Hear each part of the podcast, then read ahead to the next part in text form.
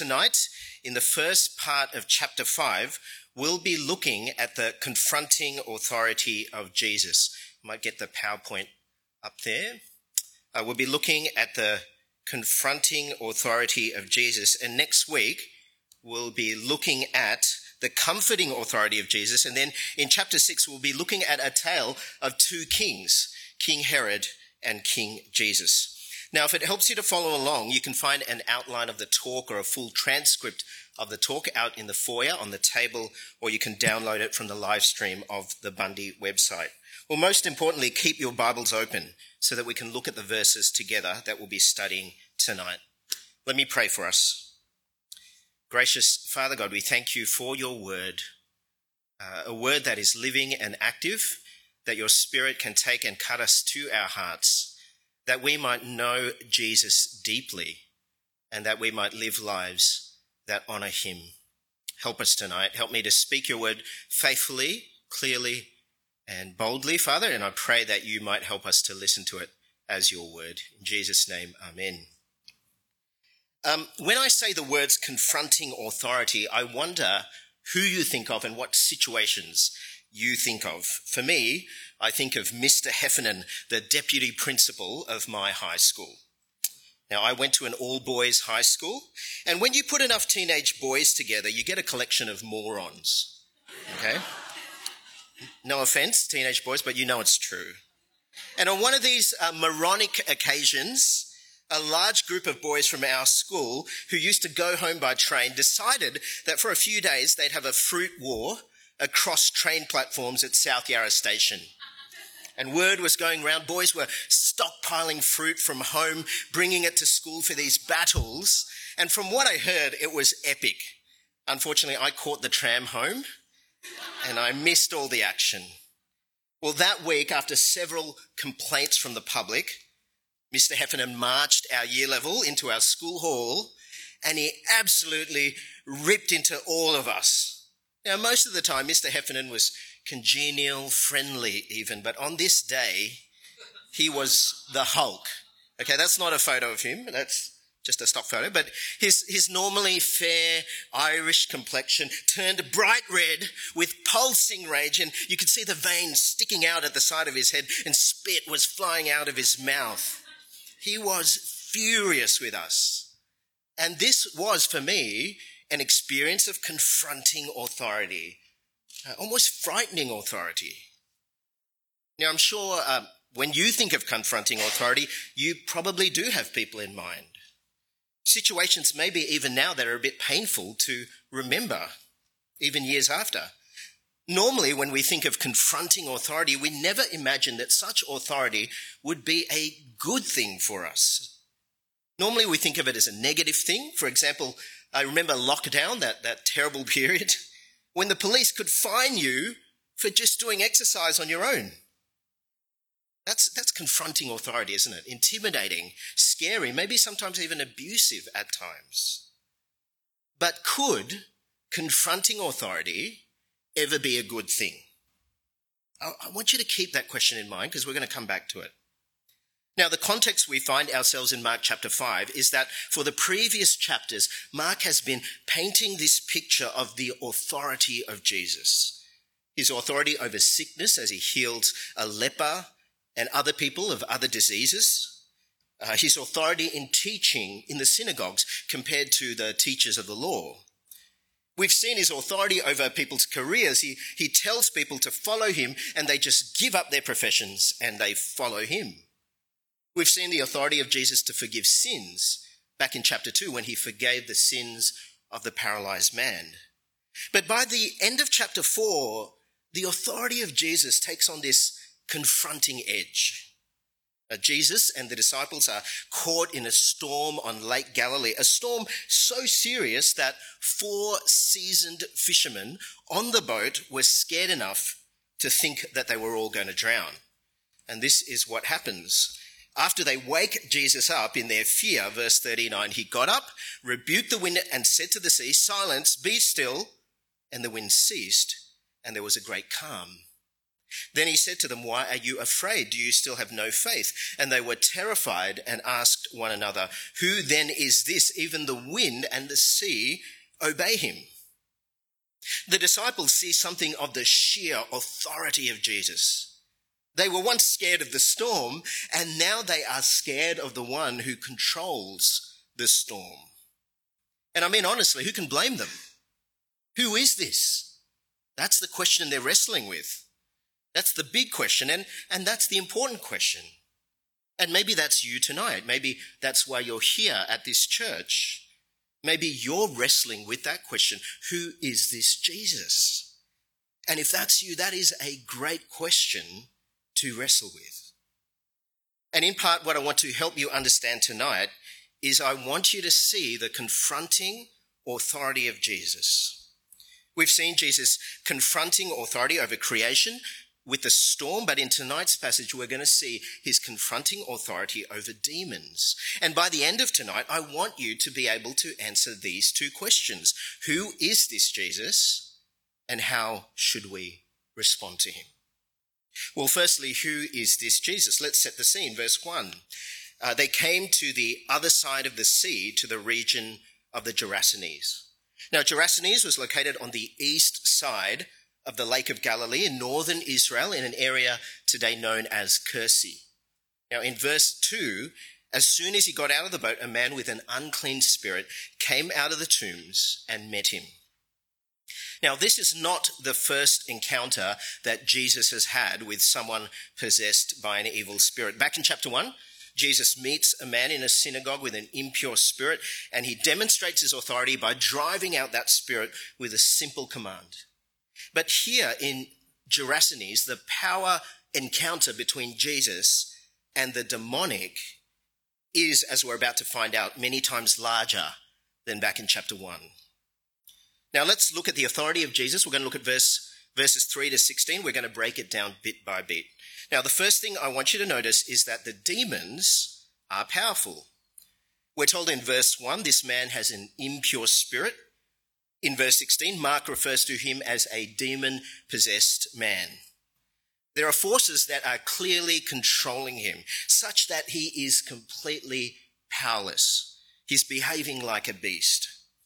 In verse 3, he lived in the tombs and no one was able to restrain him anymore, not even with a chain, because he often, uh, he often um, he often had been bound with shackles and chains, but had torn the chains apart and smashed the shackles.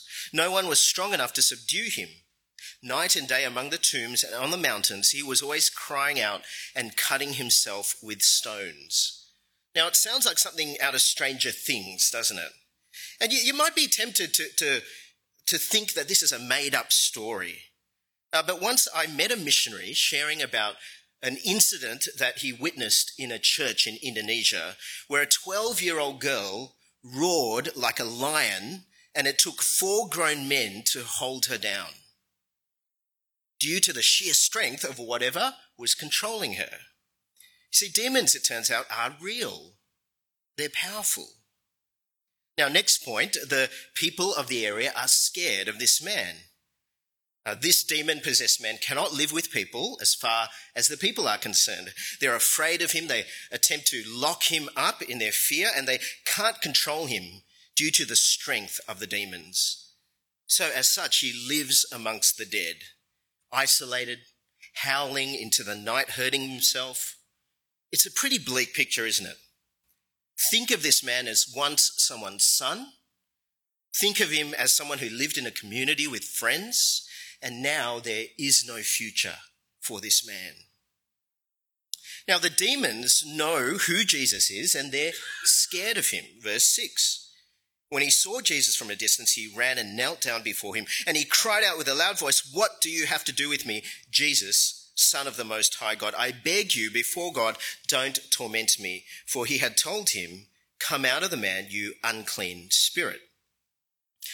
Just as in chapter 1, this evil spirit immediately knows who Jesus is.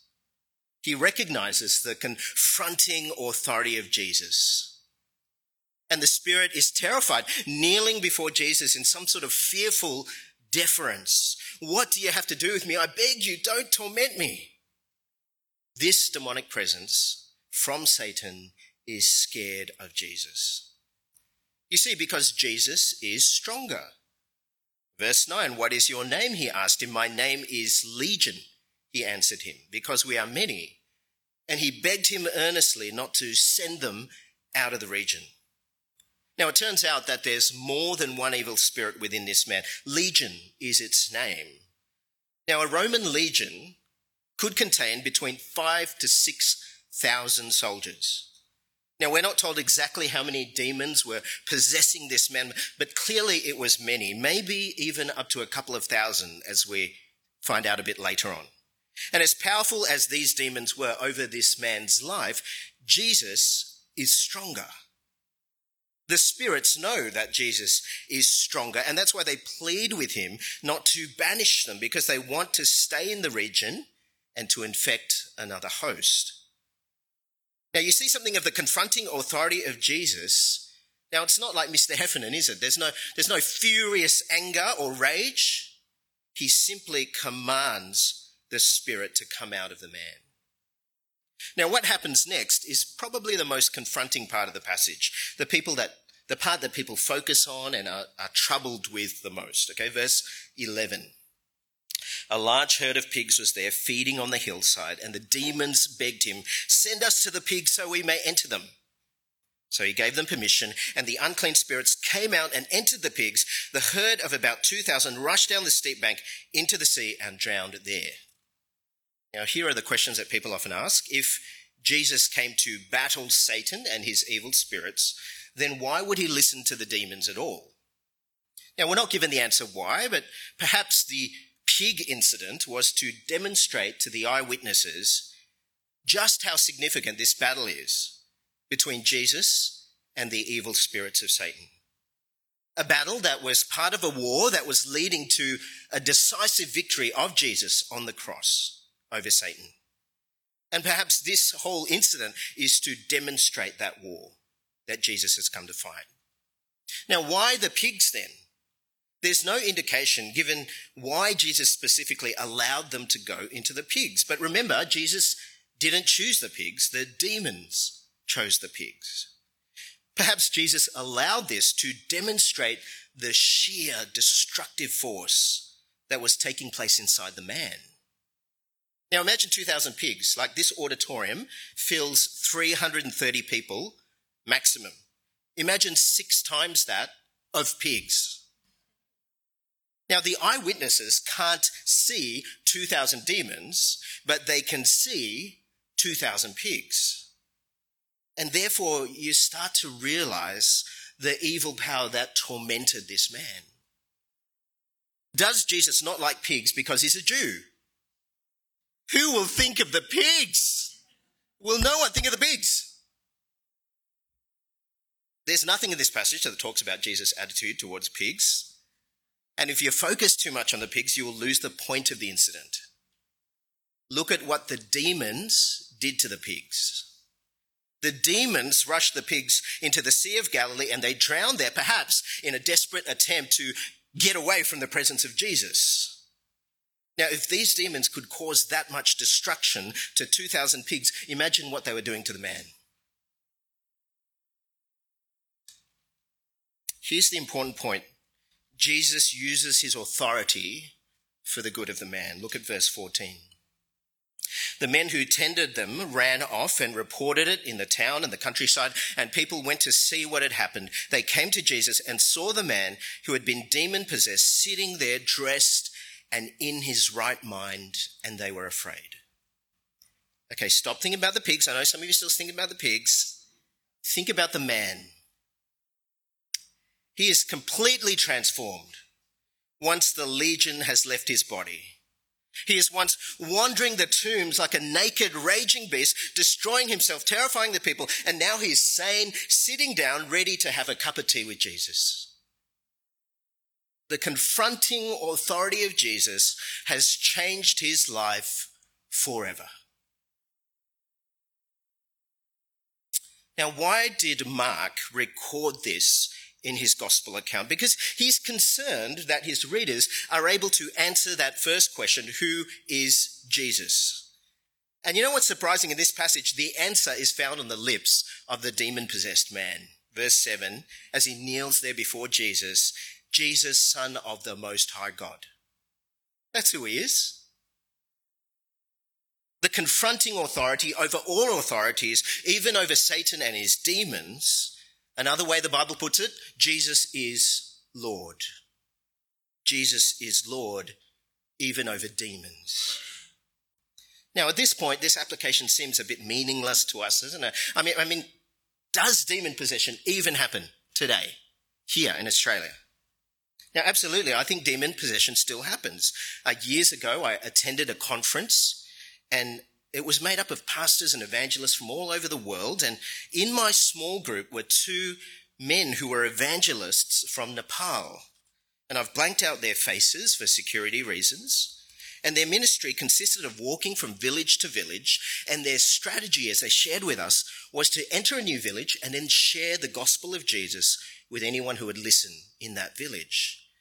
But often what they said was frustrating was that their first encounter was with the local village witch doctor, the shaman, who would be screaming them to leave even before they said who they were, before they opened their mouths. Because the evil spirit residing in that shaman knew exactly who they were and why they came. And so they were telling us this, they were frustrated, but the first thing they often did in the village was to drive out the demon from the shaman so they'd be quiet so they could share the gospel. Now, when they shared this with a group of us, it sounded very much like what you read in the Gospels. And I believe these two humble, very rational Christian men, they weren't trying to impress us. They were just telling us what happened in their country, in their ministry. Well, if demon possession is possible, why don't we see it much in Australia? Now, I believe it still can happen in Australia. I've spoken to a couple of people who, who are in ministry who've had this happen to them, but I don't think it's the dominant way that Satan works here. Now, I found this uh, article on the Gospel Coalition website that I think is helpful, written by a Bible college professor called Chuck Lawless. What a great name. Chuck Lawless. Now, I think it's a helpful statement about the different ways that Satan works, referred to here as the enemy. Different cultures. That, in fact, may be the major difference with the enemy's work in animistic cultures, where he wants animists to fear him more, he wants Westerners to fear him less, if at all. If so, his strategy wouldn't preclude possession, and I've heard credible, credible reports of demon possession in North America, but it also wouldn't emphasize it. Holding non believers in the bondage of naturalism, independence, and idolatry makes more sense in much of North American culture. And I think what he's saying there in America is equally applicable here in Australia. You see, what Chuck is saying here is that in animistic cultures like Nepal or Malaysia, where I'm from, or some of the countries and cultures where some of you are from, Satan likes people to be scared of the evil spirits. It's true, isn't it? Above the door frame of my grandmother's house is a little mirror so demons see themselves and are scared. Now, he wants people in those cultures not to worship God, but to live in fear and the need to appease the demons. But here in Western countries like America, England, or Australia, Satan employs a different strategy.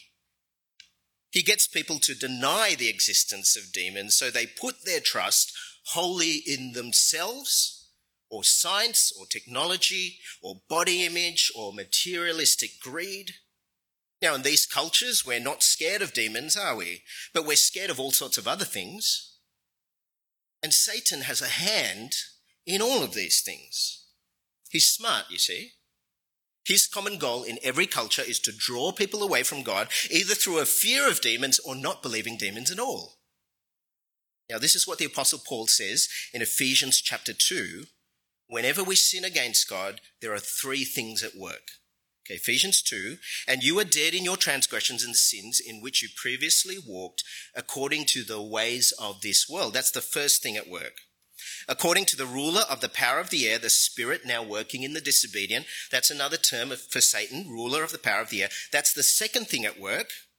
We too all previously lived among them in our fleshly desires. That's the third thing at work, our own sinful nature. Carrying out the inclinations of our flesh and thoughts, and we were by nature children under wrath as the others were also. Here is the unholy trinity at work. Okay, part of it is the world, part of it is Satan, and part of it is our own sinful choices because of our own sinful natures. Now, I think here's the great achievement of Satan here in Australia. He's convinced us we're so free, free to be whatever we want, free to do whatever we want, and yet the end result is we're slaves to our own freedom. Now, tell me honestly, okay? After spending an hour mindlessly scrolling on social media on your phone, that you feel great about yourself afterwards. That you aren't feeling guilt and shame about your body. That you aren't feeling pangs of FOMO and jealousy at other people's lives and how they're living their best life. Tell me that you're not angry at someone's post. Tell me that you aren't trapped in your insecure need to please people. Tell me that you don't need to lie about how good everything is. Tell me that after 10 straight hours of gaming, you feel great about your use of time. Tell me that you feel incredible freedom after another hidden session of porn. Bravo, Satan. The Bible calls him the accuser, the tempter, the father of all lies. And he's working powerfully here in Australia. I mean, who are we kidding? We're not free at all, are we? We're slaves shackled to our sin. Now, let me ask you that question from the start of tonight. Could confronting authority ever be a good thing? Could the confronting authority of Jesus ever be a good thing in your life? If the demon possessed man couldn't free himself, then who is going to free you from Satan's work in your life? You? You think you're going to free yourself? You need someone who has the power to confront Satan. And Jesus is the only one. You see, when Jesus died on the cross, he did a number of things. Look at Colossians chapter 2, verse 13.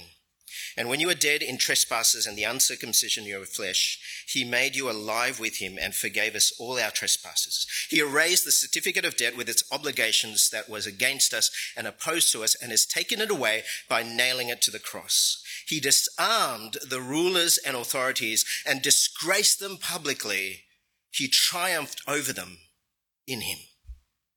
There's a lot there, but look at verse 15. On the cross, Jesus disarmed the rulers and authorities, and he's talking about Satan and Satan's spiritual forces. Jesus has secured a decisive victory in the war against Satan. On the cross, he triumphs over Satan. You can win this war against Satan because Jesus can be your champion. Now, that is why you need the confronting authority of Jesus. When no one else can help you, he can. When you feel alone, helplessly trapped in a cycle of sin and shame, when you feel the enormous burden of guilt, when you feel accused and deceived, Jesus, who died for you on the cross, is the only one willing to go into battle for you. The only one who is not scared in this passage, everyone is scared demons, man, townspeople, but not Jesus. He is the only one who can overcome Satan in your life. Now, there are other questions people might have. I'm happy to address this at more length after the service. Can a Christian with the Holy Spirit be possessed by an evil spirit? No. Can a Christian still be attacked by Satan, who prowls like a lion? Yes.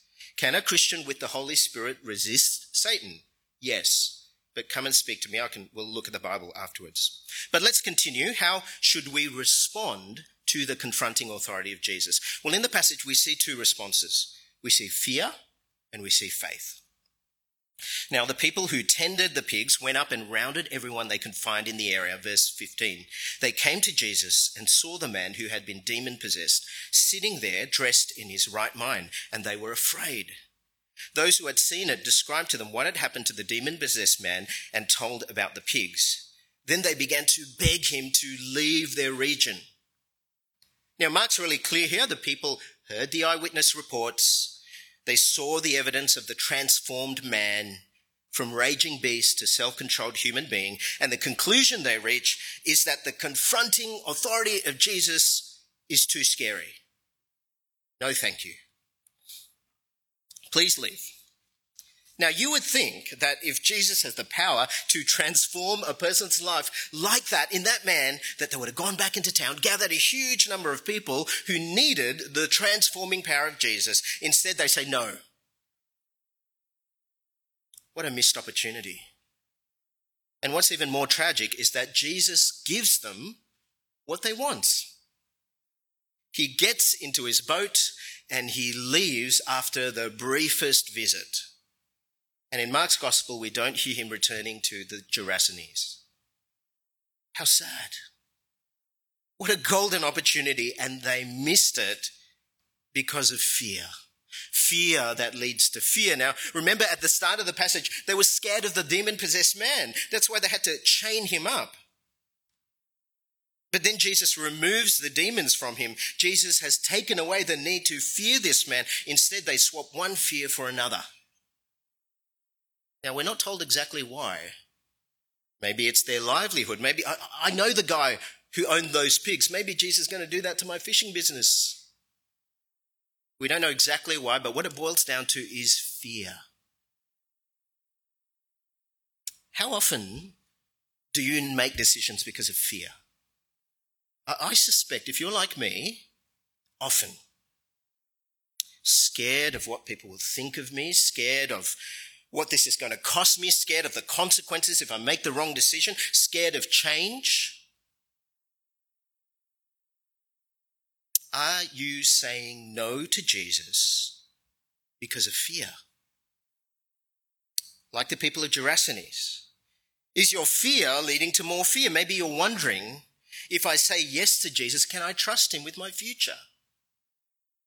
If I say yes to Jesus, will it cost me friends at uni? If I say yes to Jesus, do I have to give up my addictions? If I say yes, these are all very real questions, but you need to be honest that what's driving these questions is fear. Now, when you look at Jesus tonight, do you think your fear is warranted?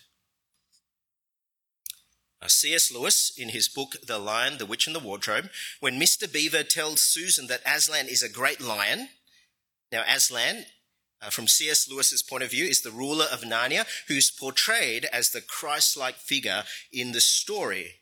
Now, Susan is surprised since she assumed Aslan was a man.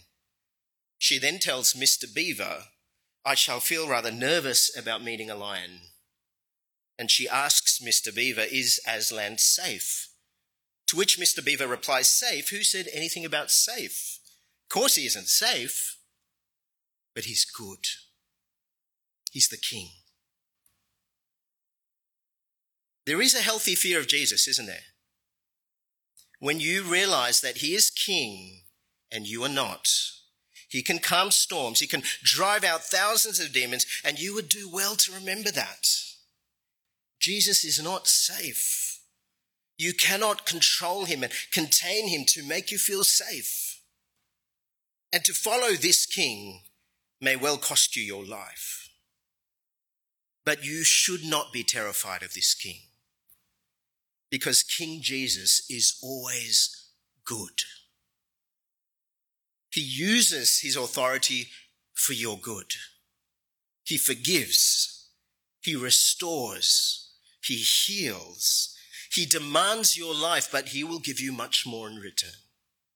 You must bow before him, but he will lift you up much higher than you can imagine. From what you've seen tonight of Jesus, will you keep saying no because of fear? Now, in contrast to the fear of the people, the formerly demon possessed man puts his faith in Jesus. Look at verse 18. As Jesus was getting into the boat, the man who had been demon possessed begged him earnestly that he might remain with him. Jesus did not let him, but told him, Go home to your own people and report to them how much the Lord has done for you and how he has had mercy on you. So he went out and began to proclaim in the Decapolis how much Jesus had done for him, and they were all amazed. I love that line in verse 19 Go home to your own people. That's beautiful, isn't it? He can return home now. He can leave the tombs behind. He can join his family and his community. That is how Jesus changes people. His chains are gone. He has been set free from fear to faith. And for this man, what does faith look like? Well, the man knows that he's been saved by Jesus, so he wants to remain with Jesus, to follow him wherever he goes. So being a Christian means being someone who wants to remain with Jesus. Faith never forgets the mercy of God in our lives.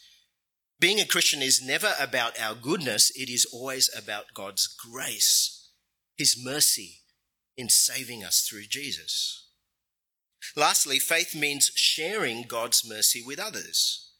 Now, the Decapolis were 10 towns in that region where predominantly eh, non Jewish people live there. And a group of people from this area, remember, they've already said no to Jesus, but Jesus, in his mercy, leaves one single missionary to this Gentile area, this man. And Jesus tells him to proclaim to anyone who will listen the powerful work of Jesus in his life. And the people are amazed. Uh, five years ago, I went to Cambodia, and my auntie and uncle, who worked there for about 18 years as missionaries, they were celebrating the completion of the New Testament translation in the language of the people group they worked with, and I was there for that purpose. We went to visit one of the villages of this people group. This people group, this particular village, they were formerly animistic. That is, they lived in fear of evil spirits, they sacrificed things to evil spirits, but they've now come to believe the gospel of Jesus. They've come to follow him. That's why the New Testament was being translated for them. And uh, the driver of my bus, as we came into this town, asked one of the men in the village, Why do you follow Jesus? Without any hesitation, embarrassment whatsoever, the man replied, Because Jesus is more powerful than the forest spirits. No more fear, just faith. Why do you follow Jesus? Because Jesus is more powerful than my dependence on alcohol. Because Jesus is more powerful than my desperate need to be liked. Because Jesus is more powerful than my abusive ex. Because Jesus is more powerful than my mocking lecturer. Because Jesus is more powerful than guilt and shame. Friends, fear can become faith with Jesus. Now, if you're here tonight and you do have faith in Jesus and you know what he has done for you, then be like the man in this passage tonight or like the man from this Cambodian village. Tell others about Jesus. You know, we, we talk about evangelism, we talk about sharing your testimony, and it's so complicated, isn't it? And here it is so simple. Tell them what Jesus means to you, what he's done for you, how he saved you, how he was merciful to you. That's all it is. Some of you tonight are stepping out on a new chapter in a new part of your life. Maybe you've moved to a new country here. You've moved from the country to the city. You've moved into a college at uni. Maybe you've started a new apprenticeship, a new job. Maybe you're sharing house for the first time. Look, I'm, I'm really excited for you and for what's ahead of you. I'm glad you're here at this church and I hope you will stay. because this is an important chapter of your life.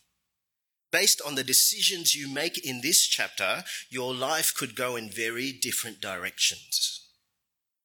And we want to help you figure out the most important questions in life. And here they are. Who is Jesus?